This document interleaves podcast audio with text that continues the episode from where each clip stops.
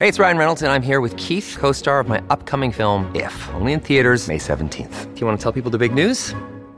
All right, I'll do it. Sign up now and you'll get unlimited for $15 a month in six months of Paramount Plus Essential Plan on us. Mintmobile.com slash switch. Upfront payment of $45 equivalent to $15 per month. Unlimited over 40 gigabytes per month. Face lower speeds. Videos at 480p. Active Mint customers by 531.24 get six months of Paramount Plus Essential Plan. Auto renews after six months. Offer ends May 31st, 2024. Separate Paramount Plus registration required. Terms and conditions apply if rated PG. A new twist in transit talks. They can't just shut it down. Dueling arguments before the Labor Relations Board that could have a big impact on commuters, no matter who wins. State of local emergency in Pemberton. So much is out of your control, so yeah, you're just hoping for the best. Expanded evacuation alerts with more rain in the forecast. And boosting rental supports. We're really wanting to focus on keeping people where they're housed the BC Rent Bank gets a big deposit from the government, with some saying it's still not nearly enough. You're watching Global BC. This is Global News Hour at 6. Good evening and thanks for joining us. A BC Labor Relations Board hearing that lasted most of the day could have a major impact on commuters very soon. Striking transit supervisors want to expand their picket lines, which would bring the region's entire public transit system to a standstill. TransLink is trying to stop it. Our Kristen Robinson joins us live from the busy commercial Broadway Transit Hub. And Kristen, what's the board ruling on? The union, CUPE 4500, wants to expand its picket lines to outside SkyTrain facilities. If the Labor Relations Board gives the green light, all bus, SeaBus, and SkyTrain services, including the West Coast Express, could come to a halt this weekend. Now, 180 unionized transit workers are set to walk off the job again as of midnight Friday if mediated talks with the Coast Mountain Bus Company don't lead to a deal. Their union is arguing those workers should be allowed to expand where they set up picket lines to include SkyTrain stations and along with bus stops and sea bus terminals. That would essentially shut down Metro Vancouver's public transit system with 300,000 commuters caught in the middle of a 72 hour full scale strike. For its part, TransLink is asking the board to declare bus and train services essential. I've been taking the transit for the past like six weeks now to get out to Surrey. From here, so that's like five different trips because there's two buses I take and two trains. Like these are union workers. They deserve to have unionization and bargaining power and all that. But you they're not the only ones. It will be very hard, yeah. And to affect income too. Because now you can't work and you have to pay bills. So it will be terrible. So I think that's why it's such a great strategy for them to just strike like that since people just can't live their lives without transit. So, yeah. you know, that's the way to, that's how they get their way.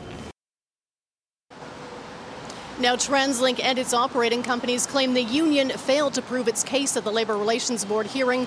The vice chair will now consider their no evidence motions with a decision possible by noon Friday. Chris, Sophie? All right, thanks for that. Kristen Robinson reporting live in Vancouver. We will, of course, be keeping an eye on that situation.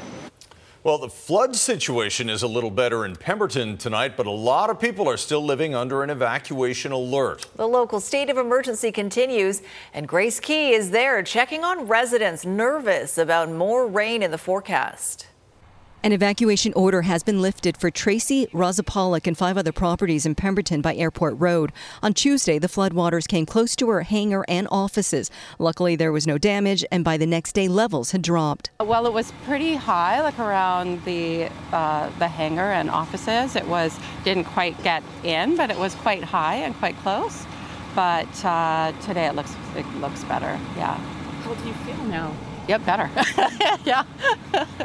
it's a bit of a relief, but we'll see what happens with the rain now. Dozens of properties in Pemberton and in the Squamish Lillooet Regional District remain under an evacuation alert after heavy rains hit the area, causing creeks and the Lillooet River to rise. This is an unusual situation for us to have this sort of event in January. This is fairly typical for October and for spring.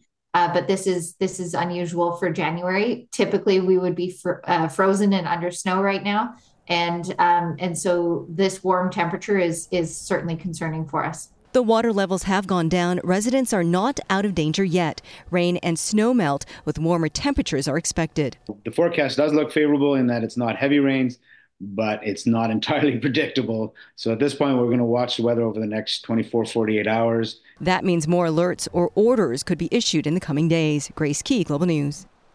And while snowmelt is contributing to the flooding in Pemberton and other regions right now, it's not the only place snow is disappearing.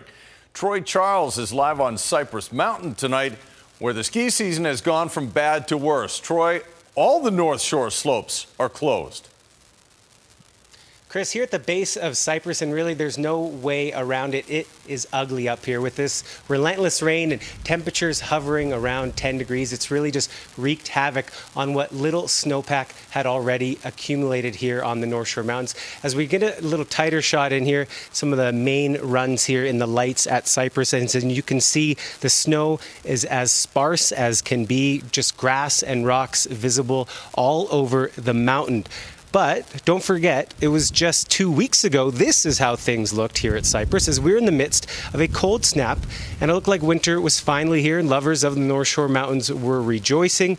But of course, that didn't last long, and with these unseasonably warm temperatures mixed with an atmospheric river, Cypress, Seymour, and Grouse were all closed today due to poor conditions. This comes after what has been a rough season on the North Shore Mountains. It was already late to start due to the warm temperatures that closed out 2023, and now with this rain, it's just created less than ideal conditions for skiers and boarders.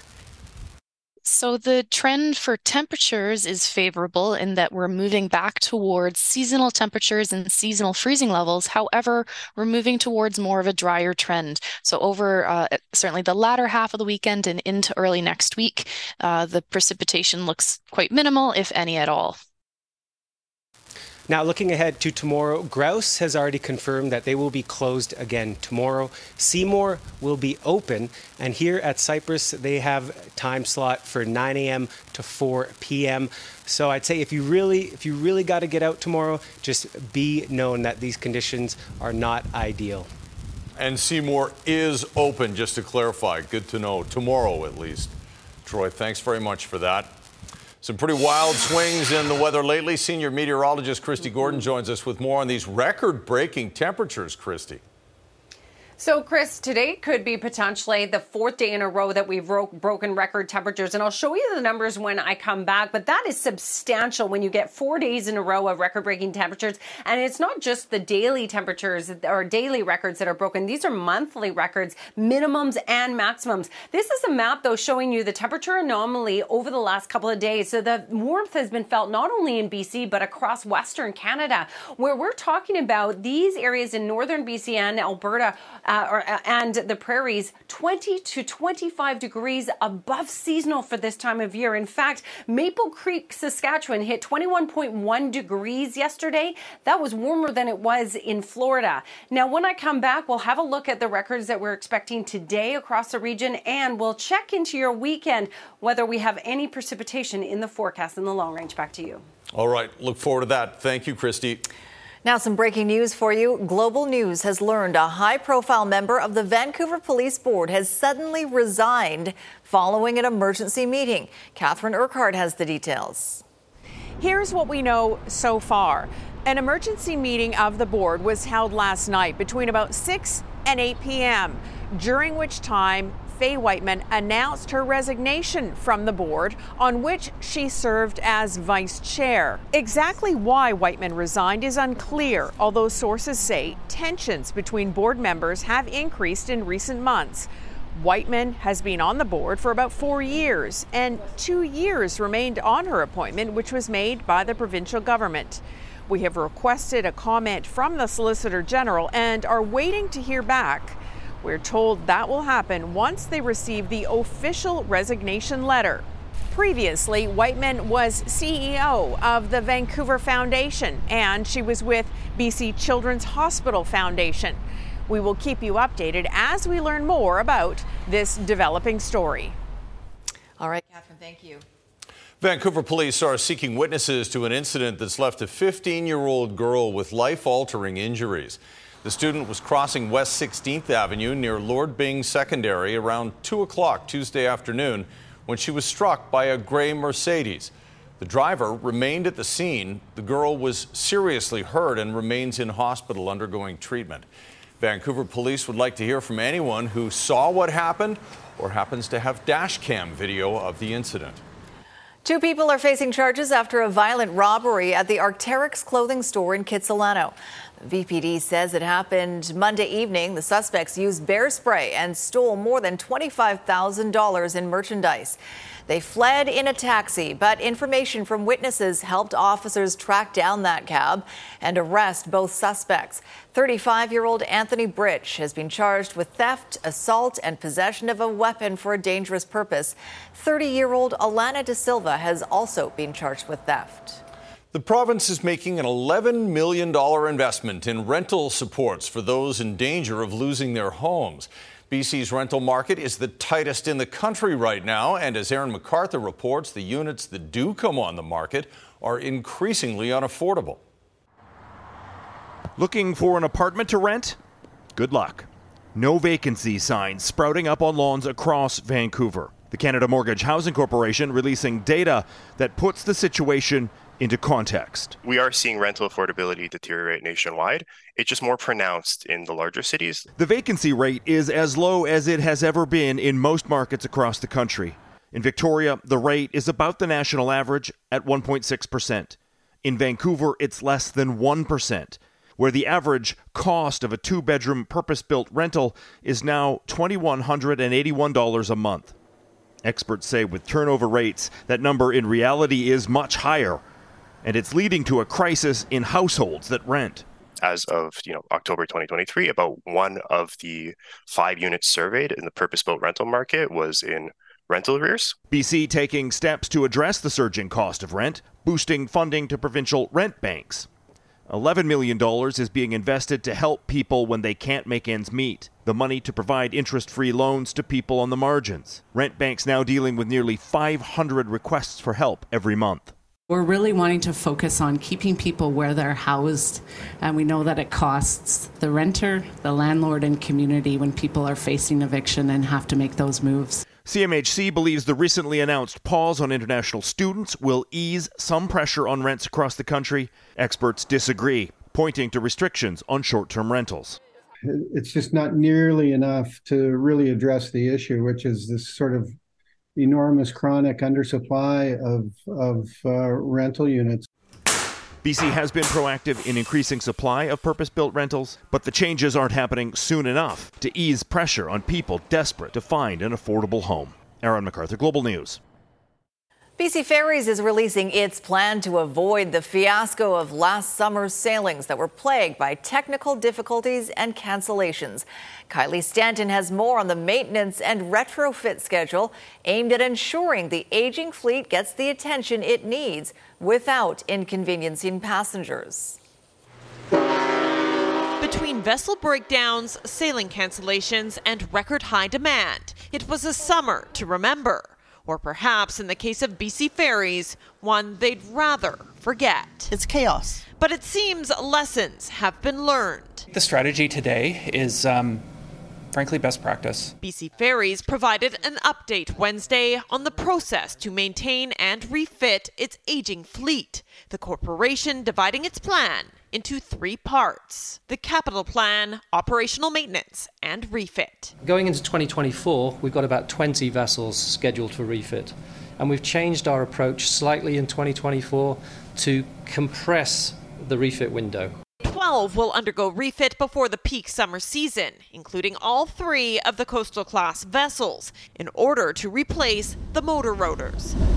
The noise and vibrations they created had proven to be too disruptive to use in dock, resulting in double starts, effectively cutting the vessel's lifespan in half. We're also fitting a variable speed drive system to those vessels, which will remove the starting issue. But with over 123,000 sailings on 25 routes carrying more than 20 million people just last year, the question is what kind of impact this work will have on the service. It is a very complicated ballet. BC Ferries says it has seven vessels available to fill the gaps, as well as water taxis for smaller routes. The goal throughout all of this is to minimize or eliminate the disruption to customers in the event of, of an unexpected repair. But addressing the reliability of the service and the increasing demand for it comes down to one thing. The key to getting more resiliency into our system is, is ultimately more vessels. A new major vessel program is in the works, but it will be years before the goals are realized. For now, it's a matter of just making sure history doesn't repeat itself. Kylie Stanton, Global News. Next to affordability, transportation might be one of the biggest aggravations of living in the lower mainland. And a new study provides some very compelling evidence that bridge improvements should be focused less on the North Shore and more on the Fraser River crossings, the trends that show how traffic is changing. Next on the News Hour. What up, Magee Secondary School? Billionaire entrepreneur and Dallas Mavericks part owner Mark Cuban is giving a shout out to grade 8 students in Vancouver. That's later on the News Hour. And Okanagan residents surprised by an eerily purple sky. What caused it? Coming up later as well. Right now, though, Global News has obtained data from the Ministry of Transportation, giving us a better understanding of Metro Vancouver bridge traffic. And as John Hua reports, the data shows downtown is not the central work hub it once was, and traffic flows are changing because of it. If you build it, they will cross. But the frequency with which British Columbians are using some of the province's busiest bridges is causing some urban planners to take notice. And I think that really talks to how we're changing as a region, that where, say, downtown was a primary uh, nucleus for employment, we see that changing. Looking at the BC Ministry of Transportation's numbers, while there are some fluctuations, the overall picture compared to five years ago shows traffic on the Port Mann Bridge is increasing rapidly. On the Alex Fraser, it's also climbing steadily. Traffic on the Ironworkers is mostly stable with a few upticks, while traffic on the Lions Gate Bridge is seeing an overall decline. And I think that this really points to the challenge of ensuring that we have a transportation network as opposed to a spoke hub in and out of downtown. There are even times when volume of the Port Mann rivals the two North Shore bridges combined. I don't think the growth uh, in places like Surrey, Langley, Abbotsford is a surprise to anyone. While more people are moving south of the Fraser for more affordable housing, the catch their jobs require them to get behind the wheel and commute one in three transportation jobs and one in four manufacturing jobs are, are really uh, those actually live, uh, those people live south of the Fraser. To help ease the growing gridlock on the Port Mann and Alex Fraser bridges, the provincial government's top priority. I think it highlights the importance of shifting people to transit. Uh, you can't entirely build your way out of this. Still, the province is touting ongoing work on the Pattullo Bridge and the upcoming Surrey to Langley SkyTrain and Massey Tunnel projects. Yan says different planning around transit is also needed. We not only have housing development, but we also have employment development that is connected by transit. He says build those up and the easing of the bridge traffic will come. John Hua, Global News.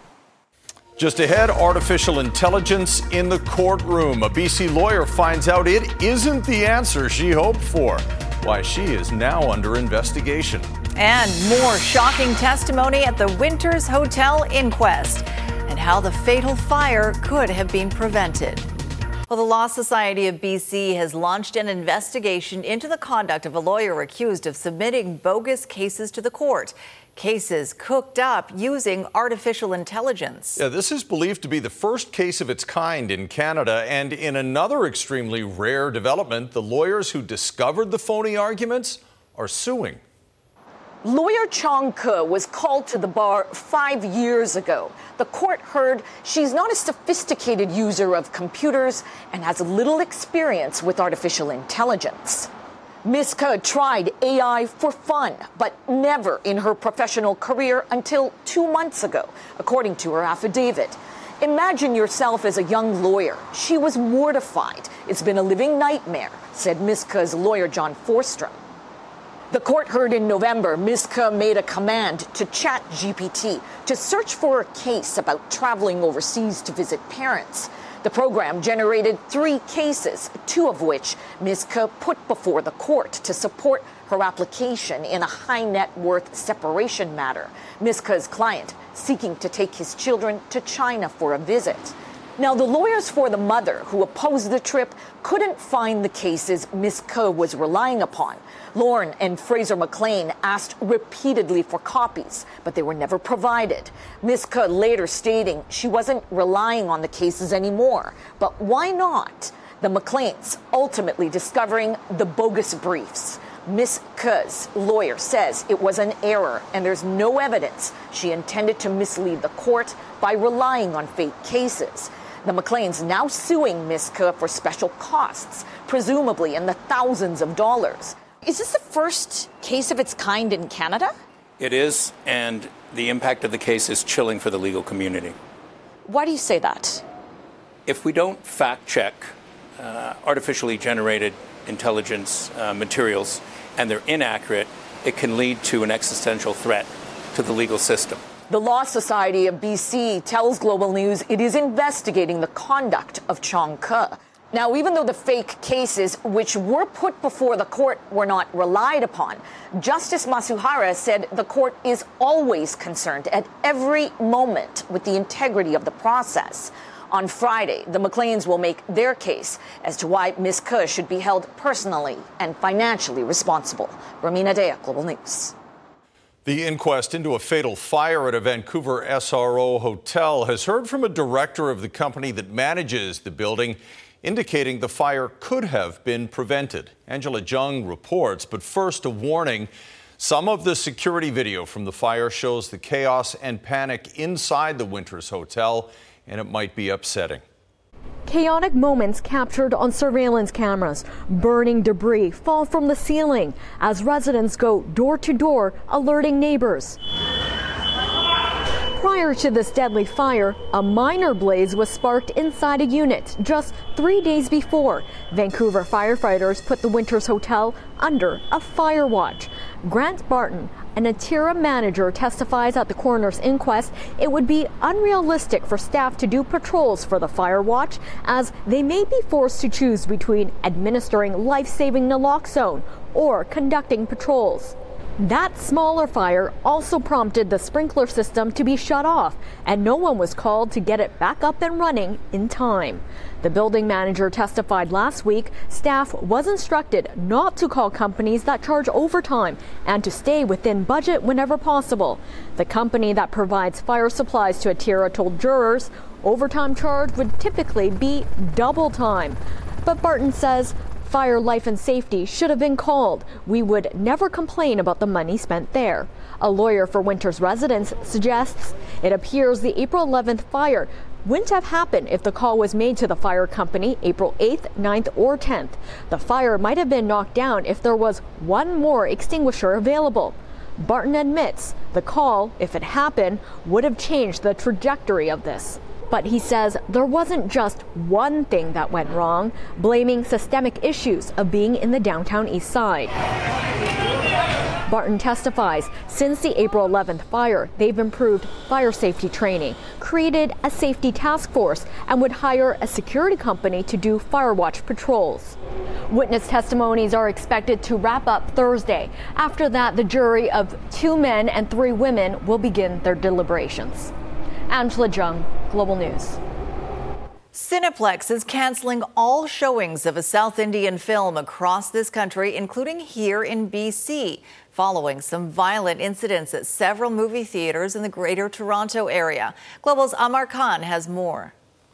We've certainly had some concerns raised by our local police service um, that uh, we need to be on, on serious uh, um, uh, we need to be seriously vigilant because of the incidents at other theaters in the GTHA. Jeff Knoll says his Film.ca theater was warned by police for continuing to show Malaikottai Vaaliban, an Indian film in the South Indian language Malayalam. In the last week, shootings have occurred at theaters in Richmond Hill, Vaughan, and Scarborough. No one was harmed in any of the incidents. While police would not confirm if the movie was the reason, they say the incidents are targeted and believed to be carried out by the same people. Following the shootings, a spokesperson for Cineplex confirmed that they pulled Malaikottai Vaaliban from their theaters. Over the past two years, there have been a handful of incidents, all relating to popular South Indian films. In 2022, Film.ca had two screens slashed, causing more than $10,000 in damage. Uh, when we played a film, a Tamil film called Ponniyin Selvan, uh, I had death threats. Knoll says he doesn't believe this is about the content of any specific film, but about money. It's not one specific uh, language and it's not one particular film. It seems to be the larger films that are expected to do bigger business tend to elicit more angst amongst uh, I, probably competitors. He says certain movies like Ponniyin Selvan, a Tamil film, is his largest draw ever. We did literally hundreds of thousands of uh, tickets over the course of the couple months that we played the film. As for moviegoers, they hope the violence stops. We are coming from London actually. We, we could not find any screens over there. We had like uh, the releasing had some issues over here. It's been frustrating because uh, we need to come all the way to Oakville to see the movies. Still ahead here on the News Hour political rebranding. I'm Kevin Falcon, leader of BC United. The brand new message from BC United and a new address for Green Party leader Sonia Furstenau, both hoping to unseat the NDP. And later in sports, all in for Canucks GM Patrick Allvin and breaking trade news. We're already who BC starts their morning with. The fact that they tune into us means I think that we're doing a good job. Viewers just want trustworthiness. They want us to be credible. Wake up to Global News Morning. Weekdays from 5 a.m. to 9 a.m. We are BC's News. A new state of affairs is emerging in the province's political landscape ahead of October's election. A new poll puts the BC United in third place behind the NDP and the upstart BC Conservatives. But as Richard Zussman shows us, Kevin Falcon is trying to turn things around with a brand new PR blitz. I'm Kevin Falcon, leader of BC United. It's the first glimpse at a new look. David Eby wants to make it harder for you to fill your fridge. BC United launching an ad campaign to raise the profile of the party's new name and leader, Kevin Falcon. And it's not just branding for the party, it's branding for our message. And our message is going to be about the cost of living crisis, the crime crisis, and the healthcare crisis, and how we've got a plan to fix it. I'm running for premier. A new poll out Wednesday from Research Co. showing why it's needed. If the election was held today, 46% of decided voters would vote BC NDP, 25% for the upstart BC Conservatives, 17% for BC United, and 11% for the Greens. This while 83% of the BC NDP voters from 2020 plan to vote for the party again. Just 41% of BC Liberal voters plan on voting for the party's current version, BC United. It's definitely not where you want to be just a few months before the next election when you're essentially holding on, holding on to less than half of your base. We're just starting our campaign now. Uh, talk to me in a couple of months and see what you think. My name's Kevin Falcon. Uh, and it's not just questions about who United is. Falcon himself continues to lose ground when it comes to leader approvals. 53% approve of the job David Eby's doing, 34% for Green Party leader Sonia Furstenau, 32% for Conservative Party of BC leader John Rustad, and 31% for Falcon. Gavin Falcon used to be at 44%, and right now he's at 31%. So there's definitely a situation where the level of connectivity that we used to have from the BC Liberal leader uh, is no longer there under the BC United. And it's not just Falcon looking for the political shakeup. Furstenau will be running again, but not in her current riding in the Cowichan Valley. Instead, it will be here in Victoria Beacon Hill. I've defied expectations in every election that I've run in. I've won every election I've run in, and that's my intention in this riding. This is your average one bedroom apartment here in Vancouver. As for the United ads, get used to them. The party plans to run this full blitz until March. Richard Zussman, Global News, Victoria. It's been one year since BC took steps to decriminalize drugs, treating addiction as a health issue rather than a criminal one. The one year anniversary comes as the province is now eight years into a public health emergency because of the illicit toxic drug supply. Almost 14,000 people in BC have died due to unregulated drugs since 2016. The province says it has already seen a decrease in the criminalizing of people who are living with addiction. But BC's chief coroner says despite the shift, the infrastructure and response aren't quite where they need to be yet. And that means the toxic drug supply needs to be addressed. Well, it's, it's critically important to ensure that people don't feel that they will be arrested, punished, harmed if they come forward with their drug use, that they can come and ask for help, help, seek help. That's the really important part of decrim. But of course, the supply is still toxic. So decriminalization hasn't addressed supply, and people are still using uh, toxic drugs. Uh, estimates by experts in our province are that up to 225,000 people are using substances and are at risk of dying. LaPointe says fentanyl is easily created and accessible in this province. Last year, more than 2,500 people died as a result of the toxic drug supply in BC, the highest number ever recorded. It's the leading cause of death of British Columbians between the ages of 10 and 59. Still ahead, Mark Cuban makes a wish come true for some Vancouver students. We're pretty surprised and shocked. How the billionaire businessman just helped bring a lesson from the boardroom into the classroom. And what's with that purple haze in the Okanagan? How science helps solve the mystery. When temperature records were being smashed across the province. The deep freeze isn't letting up yet. We had 21 bro- records broken across the province today. The global news team was prepared. Exposed skin freezing in minutes. And braved the bone chilling cold. It's nasty out here. The fountain frozen. To keep British Columbians informed. We got even colder temperatures through the day today. Tune back in late weekend into Monday. We are BC's News. Some Okanagan residents were surprised to see the sky briefly turn purple this morning. It looked really cool. This is what it looked like across Kelowna, Penticton, and Summerland. One resident says it began around 7:15 this morning, lasted only about 10 minutes. Environment Canada meteorologist Armel Castellan tells Global News this effect is similar to a sunrise or a sunset scenario that produces an orange or purple sky. And in this case, the sun's rays were likely being reflected by the clouds and traveling through a fog bank, which scattered the light and briefly produced that violet color. So cool. So Nature cool. is amazing. And strange. Yeah. All right, let's bring in uh, senior meteorologist Kristi Gordon with more on the purple haze and the weather and the warm temperatures, Kristi.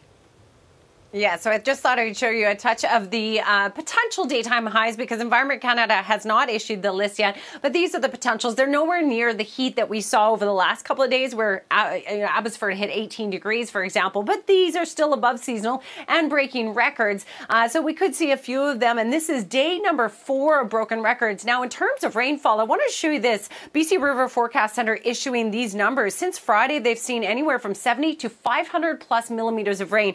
But the bulk bulk of the region really has received between 100 and 250 millimeters, but the upper end, uh, 500 plus, is substantial. And in terms of snow melt, up to 150 millimeters of snow melt, adding to that moisture. In terms of the forecast, we've got anywhere from 5 to 50 millimeters, so still substantial in some areas. Thus, the reason for the flood watch and still a flood warning in place for the Lillooet River uh, Squamish River as well as the Cheakamus River. So here's a look. This is the major system still pulling in that moisture, but it is beginning to shift east. So we're not too far away from the end of this, but this is the distribution through tonight and the day tomorrow. So west coast of Vancouver Island, we're watching Sunshine Coast and Howe Sound. Most other areas, minimal amounts, and the rain will come in small waves. So don't leave home without your rain jacket. It will come and go. Mild conditions expected still tomorrow. So I wouldn't rule out the possibility of a few few records tomorrow, but overall, we're going to see a transition towards cooler weather. Uh, as we head throughout the day, some areas may actually drop in temperature. Here's a look at your Friday. We still have a chance of a shower in the mix, but overall, the long range is looking back to near seasonal in terms of temperature.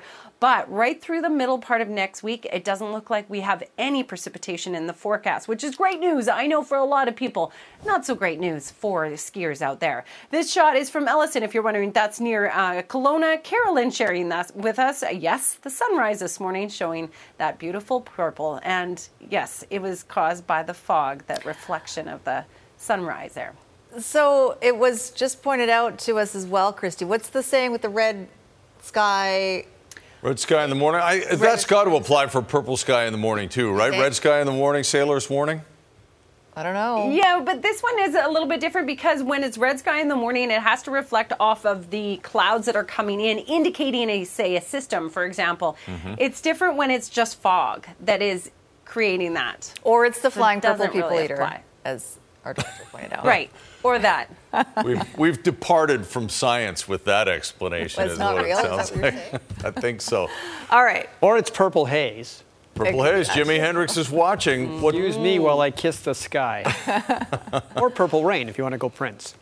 Yeah, Uh, that's right. You have breaking news. Well, um, the Canucks have an Elias. We all know that.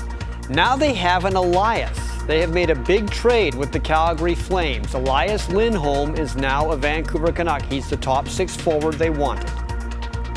We'll talk about it. Look forward to But that. someone's going you're not going to like. Ah, yeah. Also coming up, I hope one of you guys turns into an amazing entrepreneur.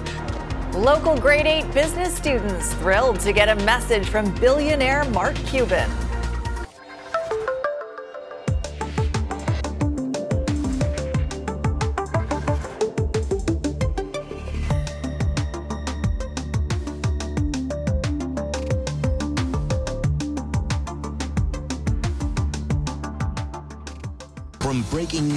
To developing stories, no one connects you to your community better than BC's number one news. Come home to the team you trust. Global News Hour at 6. We are BC's News. Okay, you dared me. Elias, Elias. You say Elias, I say Elias. You'd Let's right call both- the whole thing off. Yeah, you'd be right on both, actually. Just got to get the right pronunciation on the right guy. Uh, only a few hours after the Canucks gave Patrick Allvin a new contract as the GM. And during that press conference, he was asked by RJ Janauer, Janauer will he add players, make a big trade for the stretch run in the playoffs? Well, he didn't tip his hand, but a few hours later, he did make a big trade. The Canucks have picked up Elias Lindholm from the Calgary Flames. He's a forward, can play center, can play the wing, but they have paid a lot to get him. Going to Calgary is Andrei Kuzmenko. Prospect defenseman Hunter Brzustewicz and Joni Jurmo. The Canucks are giving them their first round pick this summer. It's not going to be a high one, obviously. It won't be a lottery pick, and a fourth round pick as well. Now, this rumor has been floating around for a while. It really picked up today. The Canucks have coveted Lindholm because he should be able to play a Rick Tocchet style of game. He can be a two way forward, not bad in the face-off circle, can help out in the power play. He's not having a great season in Calgary, but maybe it was because he knew the Flames were kind of dangling him around the NHL to see who wants him. So, as we just said, now the Canucks have an Elias and an Elias. But one thing about Lindholm, he is a free agent after this season. He's going to want a raise in that 4.85 million he's making right now. So, will this just be a rental for the rest of this season, or will Vancouver try to keep him? Two years ago, he scored 42, but that's when he had Tkachuk and Gaudreau around him. He could be a first liner, could be a second liner. He's not adverse to checking, but the Canucks have to hope he finds his old game in his new city, and he needs to do it quickly. Now, the sad thing here is Andrei Kuzmenko is gone. He was loved by the fans, he was loved by his fellow players, but let's be honest, he was no favorite of Rick Tocchet's. And it's nothing we haven't said before. Last year, everything went right for Kuzmenko when it came to scoring goals, especially when he was under Bruce Boudreau, who just basically said, go out and score, don't worry about defense. His shooting percentage was very high last year, incredibly high, and it would be tough to duplicate, and he hasn't. but he just didn't fit in with the new system. Now, they tried to get him to fit in. They tried to get him to play the Tocchet way, but it wasn't happening. So the Canucks felt, listen, we have a chance to do it this year. We can't wait for him to come around. We're going to have to move him. So Jim Rutherford got a contract recently, a new one. And now GM Patrick Allvin has one as well. The Canucks rewarded him with a multi year deal just over two years after he was hired to be the Canucks general manager. And yes, he did inherit a very good core group to build the team around. But the work he and Rutherford did last year allowed that core group to blossom like never before. Let's face it, the Canucks right now are a Stanley Cup contender this year. The hiring of Rick Tocchet, we didn't like the way he handled the Bruce Boudreau firing, but let's give him credit. Tocchet was the right guy to bring in. The acquisitions this summer have helped. All those moves have got Vancouver to where they are right now. And of course, it was a Swedish player they brought in today. And they've been lucky with Swedes for the most part, and that includes Allvin, who is a Swedish general manager. So, one thing I would have to say, just like all of us, Allvin is a bit surprised things have turned around in Vancouver this quickly again, I didn't anticipate that, and and I think that's a credit more to uh, Rick Tocchet and, and the coaching staff. I, what I did anticipate was that or younger players and or talented players would be able to take a step for, big step forward with a structure and a system in place that Rick Tocchet would provide. Um, am I surprised that it went so quick. Yeah, but I also think what Jim said when we had uh, our opening day of training camp that this team has uh, the potential and quality to be a good team if everything goes right for us. Well, reports say the Seattle Seahawks have a new head coach, and he's exactly half the age of their old head coach, Pete Carroll. The Hawks are going to hire Mike Macdonald, who is only 36. He was the Baltimore Ravens defensive coordinator, and the Ravens did have the best defense in the NFL this year, even though they didn't make the Super Bowl. And of course, the Seahawks need help on defense, but Seattle doesn't have the kind of players that Baltimore has right now. Macdonald is definitely going to have to use his defensive prowess to get Seattle to be better at stopping the run game and get some more pressure on quarterbacks. Speaking of quarterbacks, will this mean that Pete Carroll's reclamation project, Geno Smith, will not be the number one guy next year? Macdonald may have different ideas about who he wants to be his quarterback, but do remember, unlike Pete Carroll, Mike Macdonald will not have a final say in personnel decisions or the draft. That's going to be John Schneider's job, who, of course, has been the GM, but he kind of shared that duty with Pete Carroll. So they've gone from having the oldest coach in the NFL to now going with the youngest coach in the NFL. Hmm. Extremes. It's going to change, change big. All right. Thanks, Squire. Welcome. Still to come, how a couple of grade eight students from Vancouver got the attention of billionaire entrepreneur Mark Cuban. All right, Jordan Armstrong standing by now with a look ahead to global news at 11. Jordan? Sophie, the clock is ticking on an encampment near the Oak Street Bridge in Vancouver, but tonight there are a lot of questions about what exactly happens next. On Saturday, there was a fire at this encampment. One woman suffered burns and was taken to hospital. The Ministry of Transportation, which owns the property, has posted trespass notices instructing people there to move out by tonight. But they are demanding an extension. We'll tell you why, plus what the government says has been done to encourage campers to accept other accommodation. The full story at 11. Sophie? All right, we'll look for it then. Thanks, Jordan. So, a group of Vancouver grade 8 students received quite a surprise recently when they took on an assignment about entrepreneurship. What up, Magee Secondary School? Just want to say thanks for doing the presentation on me. And I hope yes, that is billionaire Mark Cuban, the former Dallas Mavericks owner and current Shark Tank panelist. Magee's secondary classmates Ryan Sito and Sean Joe chose him when they were asked to profile an entrepreneur. They were shocked when he actually replied with that video. Did you think it was really him? I think it was really him, but like I'm pretty surprised because he's like a very busy dude. Like he gets like lots of email, but he just like chose us and responded to our email. Did you learn anything from him? Uh, it doesn't hurt to try. It's very true. And Magee principal Andrew Schofield has a message of his own for Mark Cuban. What up, Mark? Uh, how are you guys doing over there in your Sharks tank? Look forward to having you down here in our Lions Den. And go, Magee Lions, go. As for the young entrepreneurs who originally reached out to Cuban, Sean hopes to start a business someday, and Ryan says he wants to invent something life changing to help people. Good on you, boys. Good luck. And then he can bring that invention to Shark Tank. That's right. That's right. So that was Mark Cuban, not AI Mark Cuban. That was the real deal. Yeah, that was the It real was the Mark real- Cuban. Mm-hmm. He told the boys hopefully one of them will come and replace Mr. Wonderful on the Shark Tank, Kevin O'Leary. Yeah. So no, Oh. no love lost between those two, obviously. All right, quick final word on the weather, Kristi. Sure. So uh, if you're sick and tired of the rain, we've got a pretty nice forecast in store for you. If you're a skier or snowboarder, not such great news. Uh, tomorrow, though, keep your rain jacket handy, everyone. All right, good to see some sunshine in that forecast later. Anyway, thanks for watching, everyone. Have a great night. Good night, all.